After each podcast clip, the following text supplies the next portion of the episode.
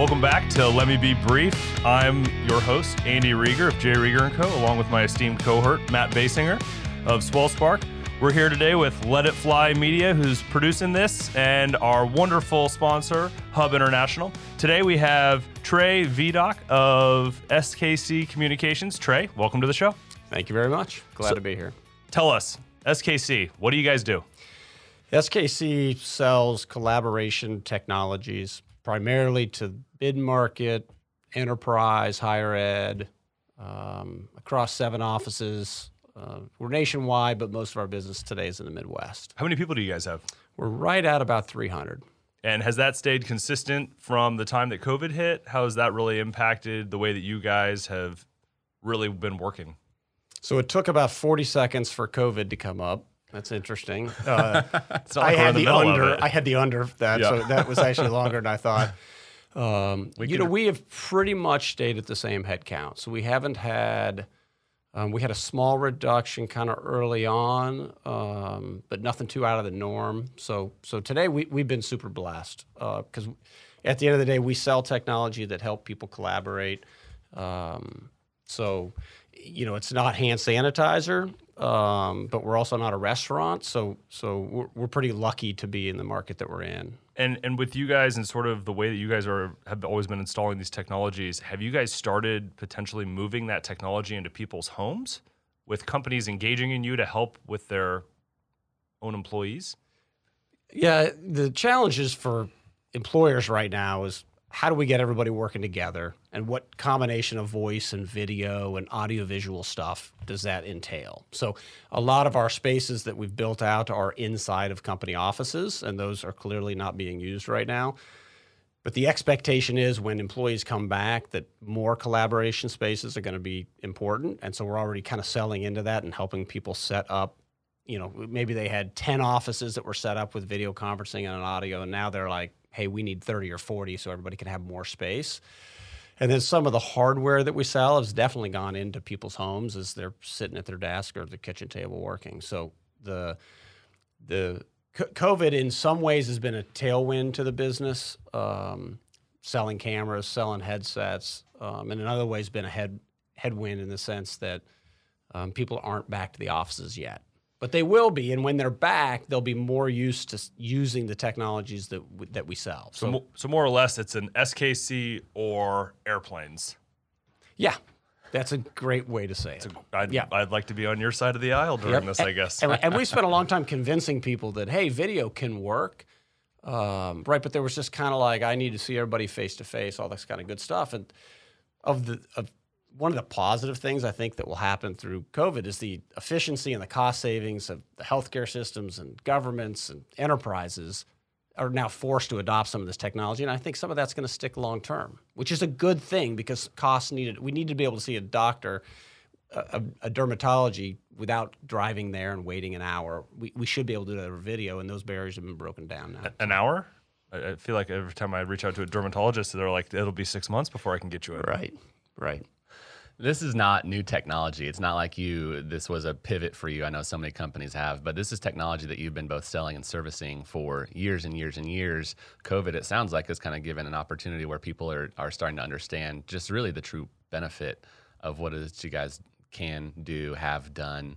Um, all that said, that's that's just a comment, Trey. I want, I want to back it up. Pre COVID, how in the world did you get to the point that where you're at? Like, did you, as an eight year old, were you like, I want to do communication technology? Like, how how'd this happen? You know, primarily luck. You know, I, and I thought about this. That, um, By the way, we'd like to say that this is Trey's first ever podcast, so we feel honored. I have listened to podcasts, though. Does that does that count? Your, you, your amateur status is turning to professional today. um, you know, running the it it is a forty five minute story, and we've got three minutes left. Uh, but long story short, I left the corporate world, took a risk, became the seventh employee at this company, and then ended up coming together with my siblings and buying the company a while back. And um, it's been a fun ride ever since. But the luck component of it is, um, you know, a I was I was lucky to be raised in a home where education was super important. I was lucky to be raised in a home where, you know, we had food, we had shelter. Um, so I got to go to college. Um, it was primarily, mostly paid for, and um, I worked hard. Uh, but when this opportunity came came along, I jumped out of the corporate world and dove in, and it's been a hell of a ride. You say you jumped out of the corporate world over the course of running this business to a degree. You've kind of maybe maybe I'm being presumptuous, but brought it back into the corporate world a little bit, and that you are serving businesses, corporations, educational institutions, but you've been able to to kind of do it your way. So, having said all that, like what what's working for you? Why do you really love this career? You know, why didn't you jump ship for something else? What kind of has bound you to this idea of a communication industry serving people? Helping Yeah, people? I don't know if it, the, and the luck also was that we, you know, the business that I stepped into was in the communications world. It, this was not when I was eight. I was not sitting around thinking about, man, I want to build video networks or AV networks or voice networks. Um, so, you know, what what what I love about what I do right now is we we get to build what I think is an awesome company, do awesome work for our clients. We get to drive around town or go around uh, different cities and see the work that we did. Um, and I think we've launched a lot of awesome careers at SKC. So we've got people that have been with us for 20 plus years, and we've got people that started with us and went on to do other really cool things. And we, t- we take a ton of pride in that. So What uh, leading a company is hard. Leading a company from being employee number seven all the way up to having 300, 300 staff around not just the Kansas City area, but a region is. I mean, that's not something that a lot of folks can do. What What do you think is one thing that's influenced you to make good decisions? Why do you think you've had the level of success that you've had as a leader? Brag on yourself a little bit. That's what podcasts are for, right? Well, we got a lot left to do, by the way, and we we we have made way more mistakes than we've done things right, for sure. There's a couple different, you know, I guess to try to let me be brief. Um, let me culture, let me be brief. Let me be brief. I think cu- e- culture is everything for us, and that's the kind of the way we frame kind of everything we do. So, the the question is, what's more important, culture or strategy? And we talk about this, and and our our argument is that you can change strategy, but you can't change culture. So I'd, I'd like to think that everything we do kind of says, hey, is this going to align with with the culture of the company?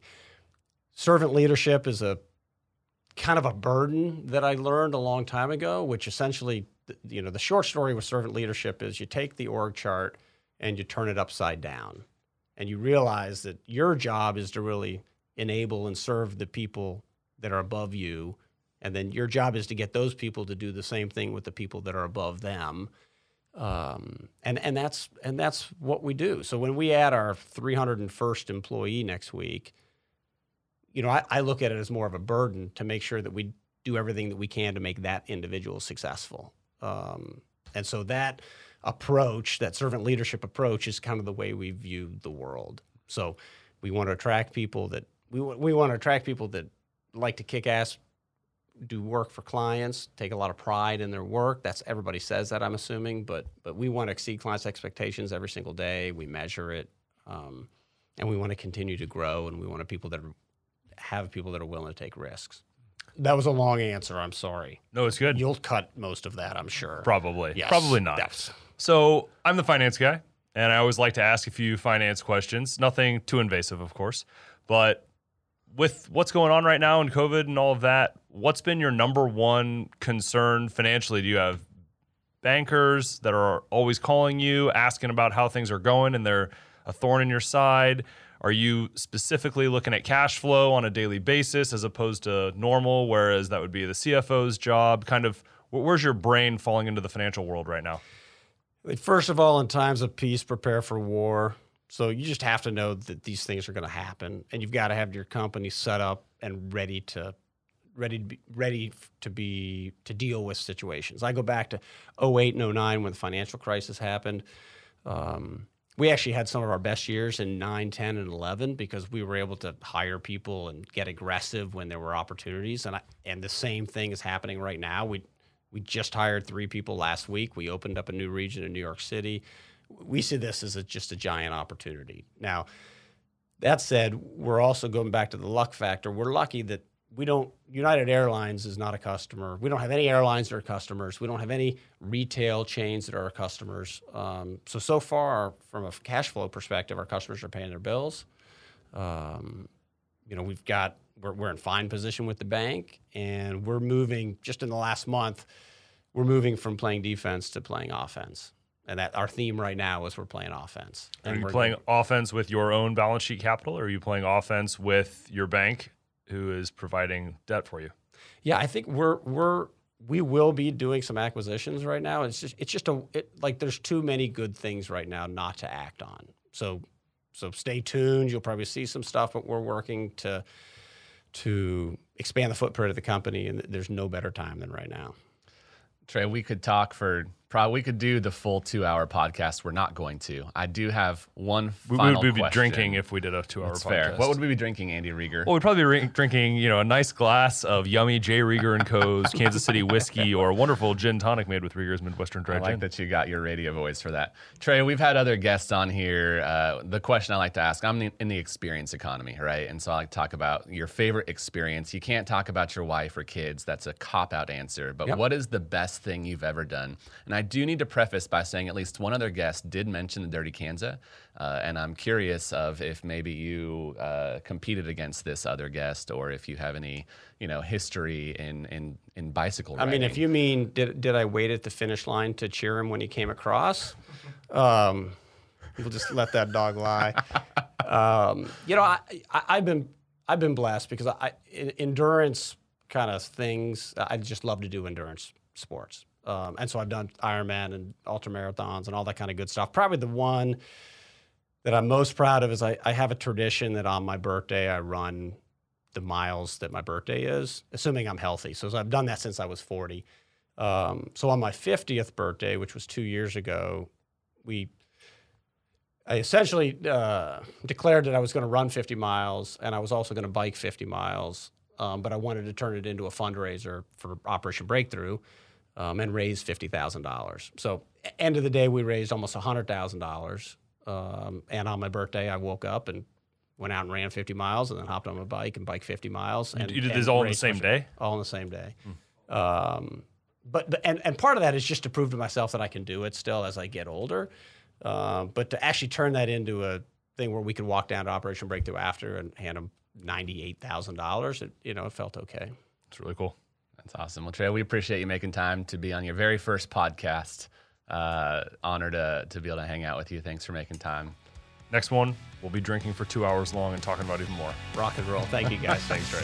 Have a good one.